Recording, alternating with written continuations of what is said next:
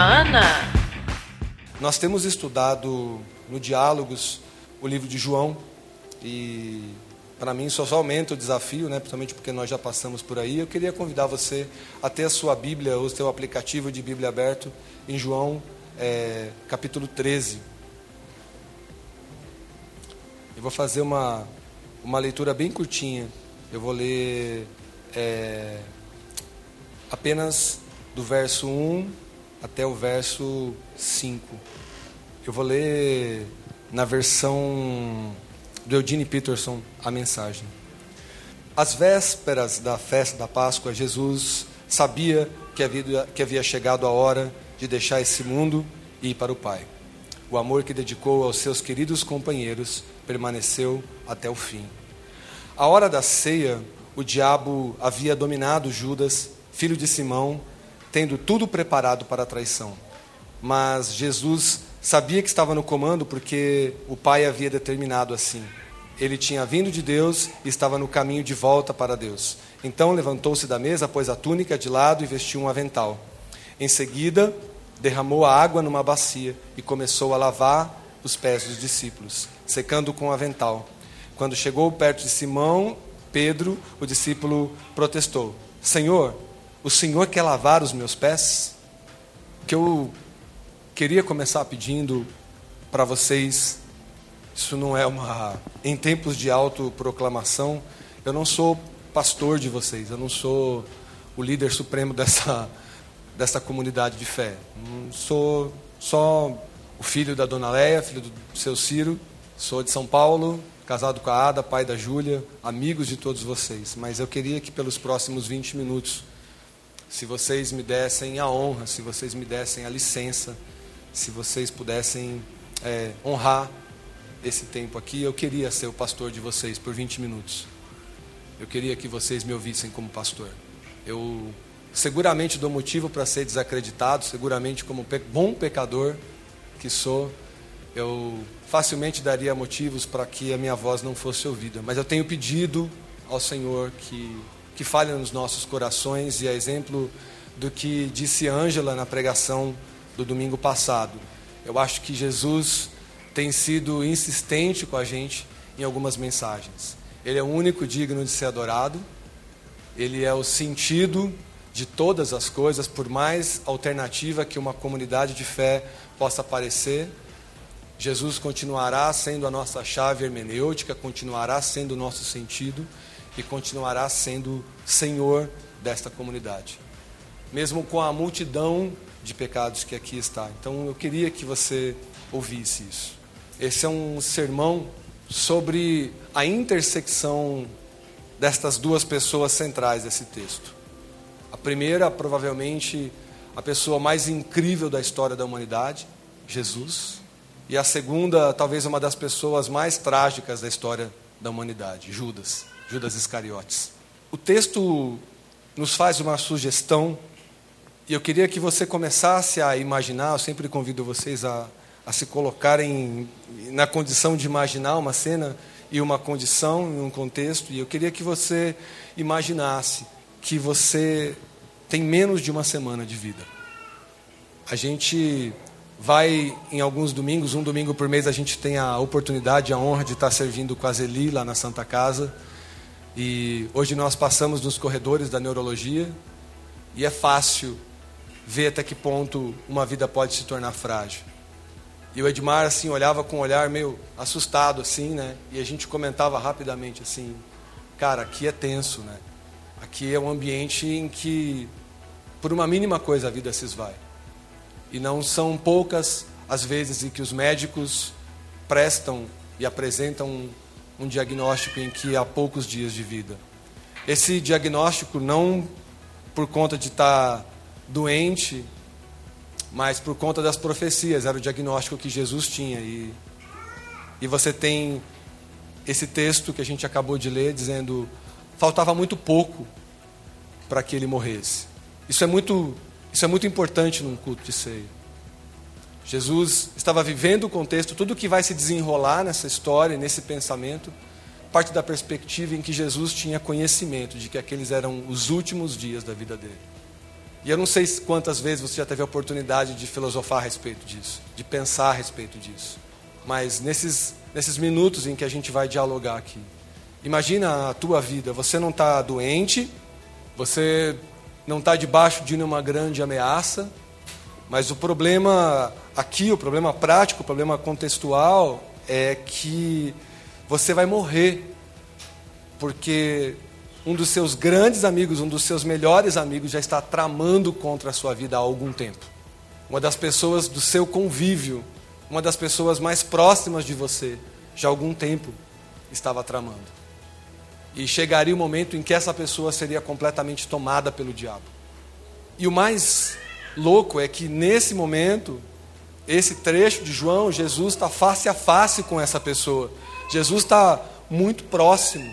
Esse, este sentimento louco, eu imagino quão embargado estava o timbre de Jesus, eu imagino como que estava a cabeça de Jesus, eu fico tentando imaginar aonde estava o coração desse homem. Você imagina alguém é, com quem você come, alguém com quem você tem sido generoso, alguém que você ama, alguém pela, pela, pelo qual você está disposto a fazer grandes esforços, e essa pessoa está tramando contra você, a ponto de te entregar para uma execução à pena de morte. Nós estamos falando da relação de Judas e Jesus, e talvez a gente observe, o nome de Judas aparece pelo menos vinte vezes no Novo Testamento, bem claramente. É, eu não sou muito bom nessa, nesses contextos, Ângela, Nataniel, são pessoas que conhecem bem a estrutura da Bíblia, mas quase sempre o nome de Judas Iscariotes está lá, tá lá no fim da, da fila, e quando a gente fala Judas Iscariotes, já é um spoiler de que a coisa vai dar errado. A gente fala, é Judas Iscariotes, então qualquer coisa que der errado, você está dizendo assim, ah, Judas, né, mano? Virou um adjetivo, fulano é um Judas. Só que nós estamos falando aqui de uma relação de Judas e Jesus que não era uma relação falsa. Jesus amava Judas? Amava. Jesus partia o pão com Judas? Partia. Jesus era amigo de Judas? Era. Jesus tinha consciência o tempo todo de tudo que... de tudo o que estava acontecendo? Não, era humano, estava preso à sua humanidade. E nessa noite ele, ele tem conhecimento de que um dos seus melhores amigos o havia traído. Você imagina a sensação. Alguns de nós conhecemos o, o sentido da traição. Vocês conhecem pessoas que foram traídas, talvez alguns de vocês aqui já foram traídos, traídos por seus filhos, por seus pais, por seus grandes amigos, traídos pelos seus líderes, pelos seus pastores. Talvez você tenha sido traído por colegas de trabalho, pela, pela esposa, traído no casamento, na amizade, nos negócios, traído por sócios. E nenhum dos sentimentos da traição é bom. Na verdade, é um sentimento que nos consome. Se existe algo que, que pode abalar uma situação, é a desconfiança. Se existe algo que pode abalar uma, uma relação, é a traição. E quão terrível, e quanto mais duro é quando uma pessoa muito próxima. Eu olho para vocês aqui e eu, e eu imagino que ninguém... Eu olho para vocês e eu realmente imagino que nenhum de vocês esteja tramando contra mim. E me doeria, me doeria horrores saber se isso está acontecendo. E eu quase sempre colocaria uma piada aqui agora, mas não consigo. João treze, de, do, do versículo um até o versículo seis, na verdade, que eu li, é um momento que, que deveria ser uma celebração, né? Nesses momentos de Páscoa, eles se juntavam com alegria, comiam juntos, faziam memoriais, faziam pão para comer. Mas Jesus estava ali, às vésperas da festa da, da Páscoa, e já sabendo que era... os últimos dias, quando já era a hora da ceia, o diabo já tinha tomado conta é, da vida de Judas. Judas já havia feito o seu pacto. E aí tem uma outra questão. A natureza de Judas talvez não fosse completamente traidora com relação a Jesus, mas ele o faz. Judas traz Jesus por grana, foi por dinheiro, foi por dinheiro que ele trai Jesus. E isso eu não saberia atualizar na moeda corrente, seriam algumas centenas de reais, mas isso traz a gente para o centro da reflexão um dos, um dos pontos da reflexão dessa noite. Nós achamos que nós não iremos trair a Deus, nem iremos trair os nossos próprios amigos, nós não, não iremos trair as nossas relações. A gente acabou de ter a primeira boda aqui da igreja, e a gente tem um casal, e aqui agora, né, este, este latão, este púlpito, né, que você vira e, e vira um batistério, né, Vívia? A gente enche de água aqui. Foi palco, foi matéria, parte de, de uma jura de amor eterno, e de uma aliança matrimonial feita aqui. E quando a gente olha as lágrimas do Lilo, quando a gente vê o rosto da Ana ali emocionados, e, e a ministra, que na verdade era mãe do, do, do, do Lilo, uma coisa bem diferente, né? A mãe ministrando o casamento do filho, e você vê aquilo e ela fala assim, que se estabeleça aqui uma família, e que vocês não corrompam essa família, porque tudo que Deus une deveria ser eterno, ou tudo aquilo que Deus une é eterno. E ela usou um, uma expressão bastante comum entre os evangélicos brasileiros, que é Deus une propósito, Deus não une pessoas, né? A gente chegou a banalizar isso, mas é verdade. Nós precisamos ter o mesmo propósito. No meu namoro com a Ada, era tudo sobre propósito, né, meu bem? Tudo era sobre o que nós seremos para Deus. Foi assim, de verdade. A gente é muito doido, mas o nosso namoro teve muito disso, de, de entender o que Deus queria de nós. Mas acontece que a traição, ela entra na nossa vida. E nós talvez não estejamos trocando Jesus por grana, mas nas nossas relações, nós acabamos traindo, sei lá, por sexo, por status, por dinheiro, por autonomia, por gula, por conforto, por, por independência, por querer ser diferente, e nós simplesmente traímos. E nós deveríamos pensar nisso, porque Judas vai trair um bom amigo, uma pessoa que servia a ele, que amava ele. Judas, você vai dizer, ah, mas ele é Judas. Calma, não vamos malhar o Judas ainda. Judas teve a oportunidade de provavelmente presenciar a maioria dos milagres de Jesus, mas não foi assim, tipo, a gente viu no cinema e chorou. Não foi tipo, a gente leu na palavra e se impressionou. Ele viu. Judas estava presente nos momentos em que Jesus está ali, a multiplicação, a cura de cego, diante de demônios, diante de uma série de situações, e Judas estava ali dia a dia com Jesus. Não tinha como ele estar simplesmente confundido. Judas ouviu praticamente, ou provavelmente, todos os sermões de Jesus, e não era a versão em português, era a versão ali, saindo da boca do mestre. E eu te convido a pensar por essa perspectiva. Qual motivo? Você já se deu uma explicação? Nós conhecemos as profecias. Nós sabemos que estava profetizado. Nós entendemos tudo isso como parte de um plano. Mas ainda assim nós estamos falando de homens. Jesus é o Yeshua Hamashiach, é o Messias profetizado. Ele é o Filho de Deus. Ele é o Criador feito carne.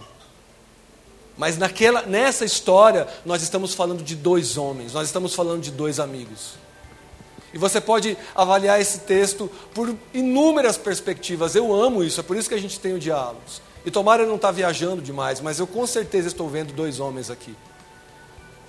E vendo um que à beira da sua morte vai se dar conta que um dos seus melhores amigos o, o traía.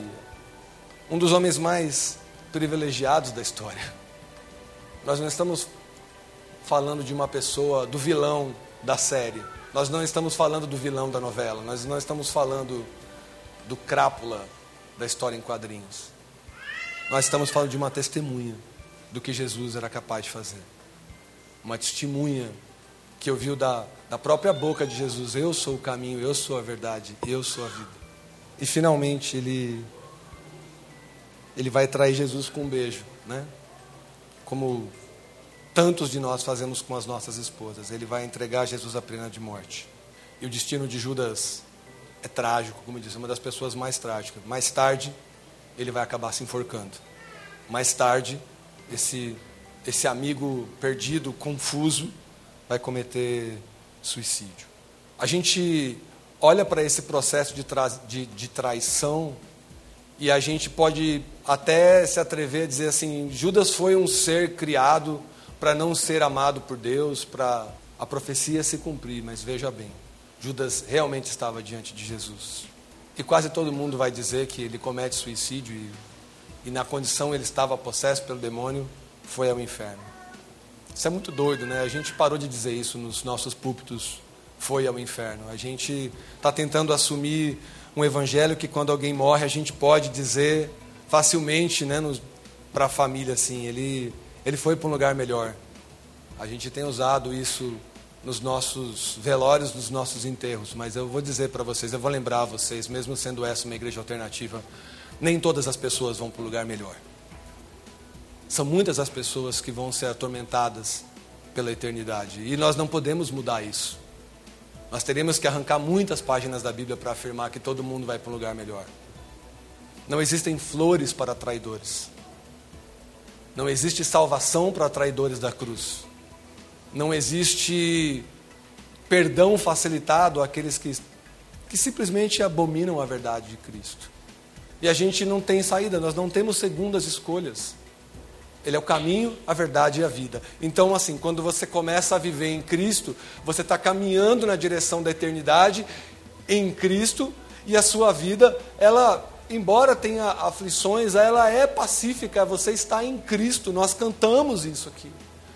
Nós cantamos de um amor ousado, de um amor que nos alcança, de um amor que nos transforma. E que, e que a vida em Cristo, ainda que seja difícil, ela é uma vida abundante. Eu não, eu não estou fazendo nenhuma teologia da prosperidade, não se preocupe. Mas nós temos vida abundante. Abundante de amigos. Abundante de refeições com pessoas sinceras, com parceiros. Temos o privilégio de ver transformação nas, diante dos meus olhos. Eu vejo o Delay E, e a Ellen aqui, e cara, eu, tudo que a gente viveu de, de, de tensão valeria, valeria a pena por apenas vocês dois. É uma vida abundante, privilegiada. Mas essa não era mais a vida de Judas. A cabeça de Judas também estava a mil. E é mais ou menos aí é que eu vou terminar, porque termina que que a vida de Judas nos é o exemplo mais péssimo de relação de Cristo que nós podemos, relação com Cristo que nós podemos ter. Porque ele teve a oportunidade, como você tem. Ele teve a proximidade, como você não poderia imaginar. Ele teve o relacionamento com Cristo de uma maneira que você não poderia imaginar. Ele teve a oportunidade de ouvir e ver de Cristo, como você não poderia imaginar. Ele teve a oportunidade de ser amado por Cristo, do tipo, Jesus dizendo para ele, cara, teu aniversário hoje. Tipo assim, Jesus não cantou parabéns para você nunca na vida. Jesus nunca, pessoalmente, te colocou um pedaço de pão na boca. E com certeza você vai dessa vida sem ter a oportunidade de ter o próprio Cristo lavando os seus pés em algum momento. Ele teve essa oportunidade. Mas algumas pessoas simplesmente se perdem em si mesmas e caminham na direção do inferno. A gente... Novamente, a gente tem traído Jesus, porque tantas vezes nós o confessamos, mas nós não o percebemos, nós não o praticamos. E nós estamos aqui, comendo com Ele, ouvindo dEle, participando do seu corpo, participando do seu ministério, mas de maneira indigna, porque somos traidores no nosso comportamento. Aí você fala assim, lá vem você falar pesado de novo, eu não sei porque Deus gosta de me pegar para...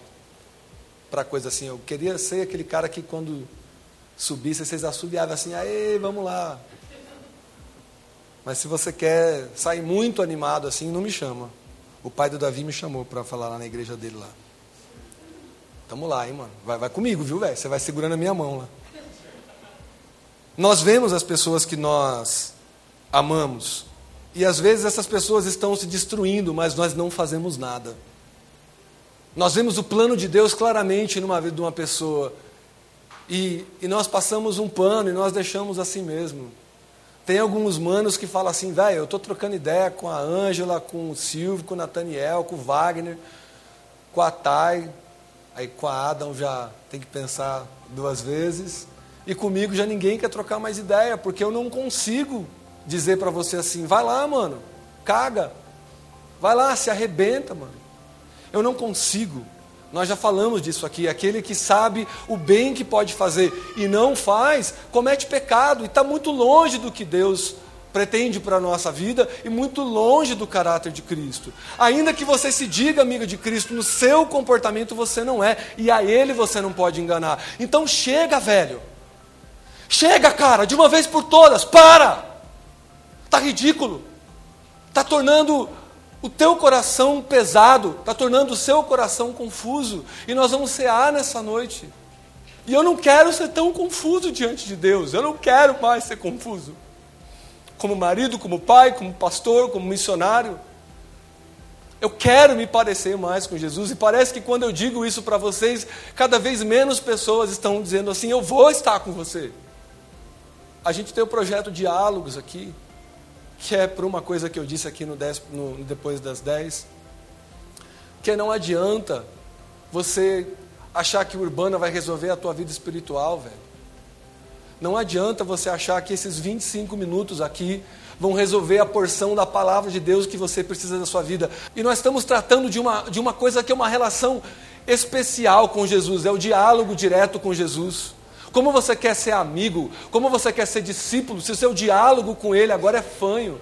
É, e aí, e aí Jesus, massa, beleza.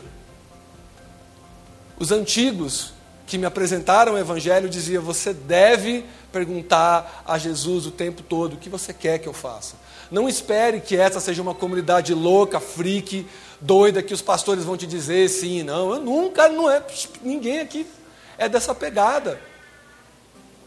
Porque tem gente que fala assim, ah, mas eu tô lá, né, mano? Se alguma coisa soar lá o alarme vermelho, código vermelho, como nos filmes, alguém vai me avisar. E, velho, aqui... Assim, nós precisamos estar cientes da Bíblia. Eu dizia isso com o Edmar numa conversa hoje. Às vezes eu não tenho paciência de conversar com algumas pessoas pelo tanto que conhece da Bíblia e por tanto que quer viver uma loucura fora delas, um evangelho sem custo. E a penúltima coisa é... É muito fácil você olhar para Judas... e perguntar para ele, será que Judas era joio ou será que Judas era trigo? A maioria de vocês vai dizer assim, ele era o joio, ele era o joio, tipo assim, referência de joio no meio do trigo. Judas. Onze caras dispostos a, a qualquer coisa com Jesus, a despeito das suas personalidades incríveis, como a de Pedro, né? Pedro, inclusive... É o último trechinho que eu li aqui, no final do versículo seis, ele fala assim, peraí Jesus, você está louco, você vai lavar pé, você vai lavar pé da gente, você está doido. Esse é Pedro, né? E assim, Judas está lá, e eu vou dizer para você uma coisa que talvez seja a coisa mais pesada que já foi dita aqui, cara, você pode estar no meio da gente, você pode estar achando na sua cabeça que você ama Jesus e que você é um cristão, mas pode ser que você seja servo do diabo, pode ser que o teu Deus precise ser desmascarado hoje, porque você tem amado ao diabo, e chega uma hora, mano, nós estamos falando dessa treta aqui, às vésperas da festa da Páscoa, ele vai ser completamente controlado por aquele ser que na verdade ao tempo todo ele agradou, nas suas porfias, nas suas falações, no seu comportamento secreto. E não tem jeito, não tem jeito. E antes da gente entrar na ceia, o que eu vou dizer para vocês é que o amor pode parecer algo. As pessoas banalizaram a palavra amor em português, né? Tipo assim, por exemplo, se você perguntar se eu amo Corinthians, eu amo Corinthians. Eu amo Corinthians, eu amo chocolate, é, eu gosto de desenhar. E daí vai em várias esferas, assim, tipo, eu amo meu cachorro, eu amo minha esposa, eu amo a minha filha, a gente vai amando, amando, amando, mas eu vou dizer uma coisa para você, o amor não é algo que você sente ou algo que você observa, o amor é algo que você faz, o amor tem a ver com conduta, é o amor, é algo que você faz por alguém, sem esperar absolutamente nenhum tipo de resultado, é o amor incondicional. Quando a gente se torna pai, parece que instalam, parece que Deus instala um, um aplicativo, assim, numa linguagem, né, mais digital, e você fala assim, é isso, ah, então é isso. Porque de todos vocês aqui, cara, eu posso, eu posso dizer pela Júlia, minha filha, eu, eu amaria em qualquer circunstância. E se ela me traísse, eu continuaria amando. E aí eu tive o grande privilégio de ser pai, porque eu, ao ser pai, me foi revelado o amor. Um amor que eu não conhecia. É o único caminho? Tem que ser pai para conhecer o amor? Não. primeiro João quatro, versículo sete e oito. Amados, vamos amar uns aos outros, porque o amor vem de Deus, e todo que ama é nascido de Deus e conhece a Deus. Mas se você não ama, você não conhece a Deus, porque Ele é amor. E essa mensagem termina assim, diante desse homem que está completamente escravo, que estava vivendo o peso, o cansaço, a confusão, a perda. E eu vou dizer isso para vocês, cuidado para você não achar que isso é uma doutrina louca da minha cabeça. Isso é consequência de uma vida completamente pecaminosa. É um peso que não sai, é um cansaço que não sai, é confusão por onde você passa e perda, você começa a perder coisas. E que Jesus está dizendo para você no seu coração, nesse culto de ceia, é: mostre-se. Não te será dada a oportunidade de se revelar como pecador, porque isso não, isso não interfere. Nós estamos aqui vestidos de servo para te dizer: nós te amamos, no que você precisar de ajuda nós estamos aqui. Ainda que nós também precisamos de ajuda, mas aí que está a beleza disso aqui. Aí que está a beleza de não ter um pastor, mas ao mesmo tempo ter quarenta pastores, porque a gente tem se suportado. Porque no café que você vem tomar comigo para para ouvir algo de mim, você me traz algo que eu estou esperando do Senhor. E você é muito mais pastor para mim do que eu para você. E isso é, isso é fantástico. É por isso que o título corrompe tanto. E finalmente, Pedro, é, eu até anotei isso aqui. Pedro, ele provavelmente tinha essa coisa que a minha esposa tem muito, assim, tipo... Não tem muito tempo de, de processamento entre o que ela pensa e ela fala. Carol Flores também é assim, tipo assim, quando ela, ela já cuspiu o que estava pensando, e aí tarde demais, a coisa já está... Eu acho que Pedro é, Pedro é do mesmo jeito, assim, tipo, ele está vendo a situação, e Jesus está se preparando para lavar os pés dos discípulos, e Pedro fala assim: mano, não, não, não, não, não, não isso não, velho. Você vai lavar, lavar pé de nego podre, safado, velho, crente safado. Você vai lavar pé, mano. Eu imagino os adjetivos que Pedro usava, porque, né, eu tenho dificuldade com a minha fala chula, eu tô tentando... Ah, não tô não, não tô tentando me consertar disso.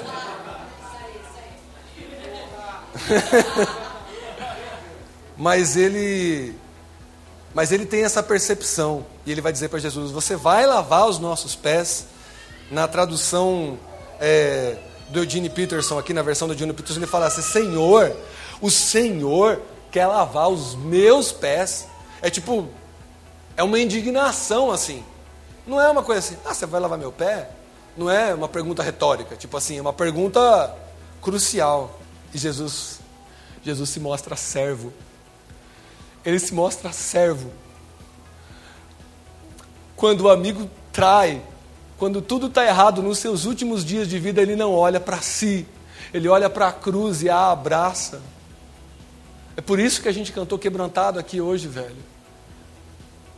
Eu olhava para alguns de vocês que, pelo cansaço da vida, porque é carnaval, porque tantas coisas aconteceram, porque você comeu demais, sei lá, e nos, de, nos é dada a oportunidade de declarar com liberdade neste lugar que nós olhamos para a cruz e para a cruz nós queremos ir.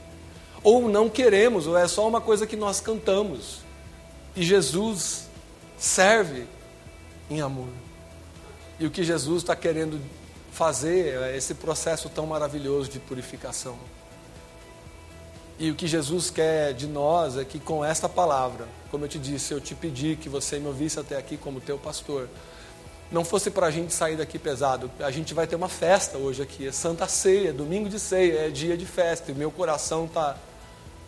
Está todo quebrado, está todo arrebentado, porque eu não quero que vocês achem que essa é uma mensagem dura, mas é a oportunidade de ser limpo.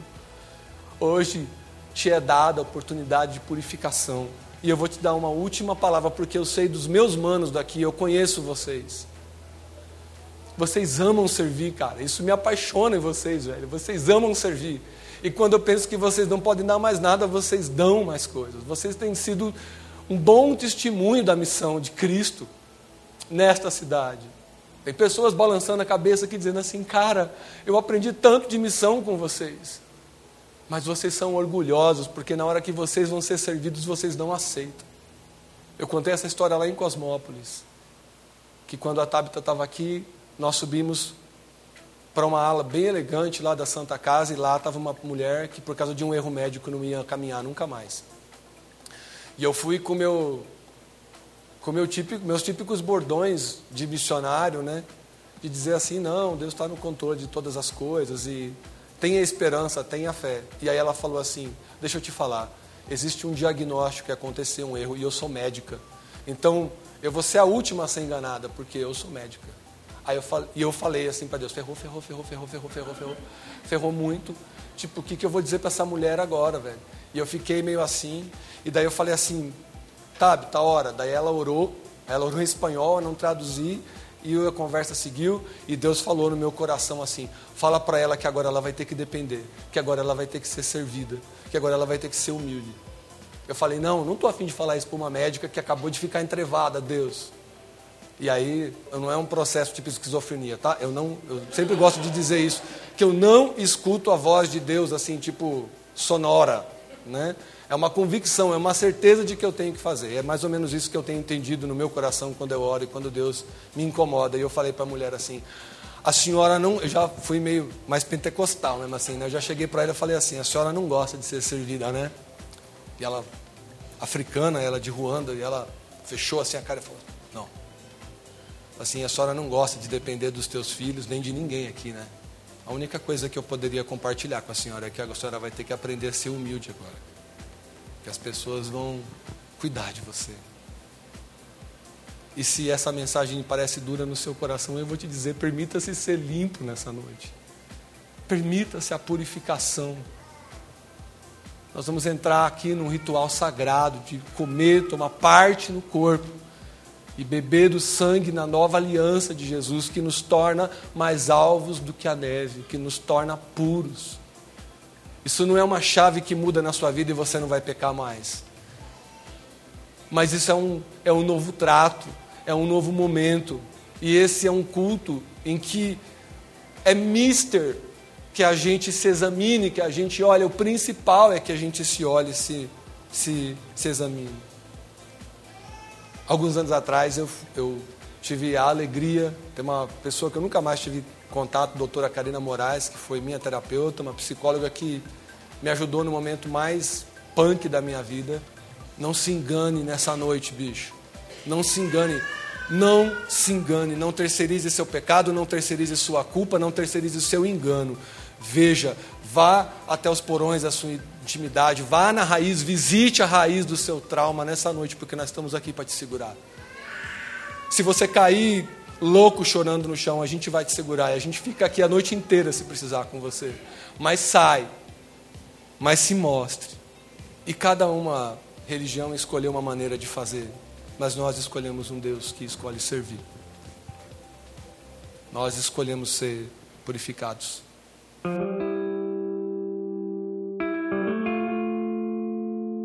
Urbana.